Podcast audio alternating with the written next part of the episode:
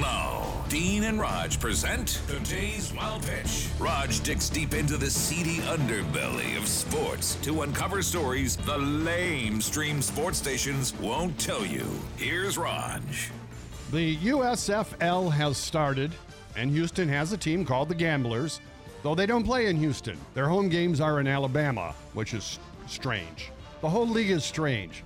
They aired a behind the scenes special called United by the Football during the league's debut this past weekend, and one segment shows Pittsburgh Maulers running back Devian Smith getting cut for requesting pizza over a chicken salad. Unfortunately, cost of doing business, I'm gonna have to let you go.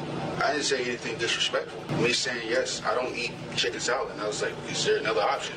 Walked in with pizza, and I was like, can I get a slice of pizza? He said no. He said, is that gonna be a problem? I said yes. That's all I said. I didn't say no cuss word, nothing. Wow, in the NBA, you can order a hooker and not get cut. That's today's wild pitch.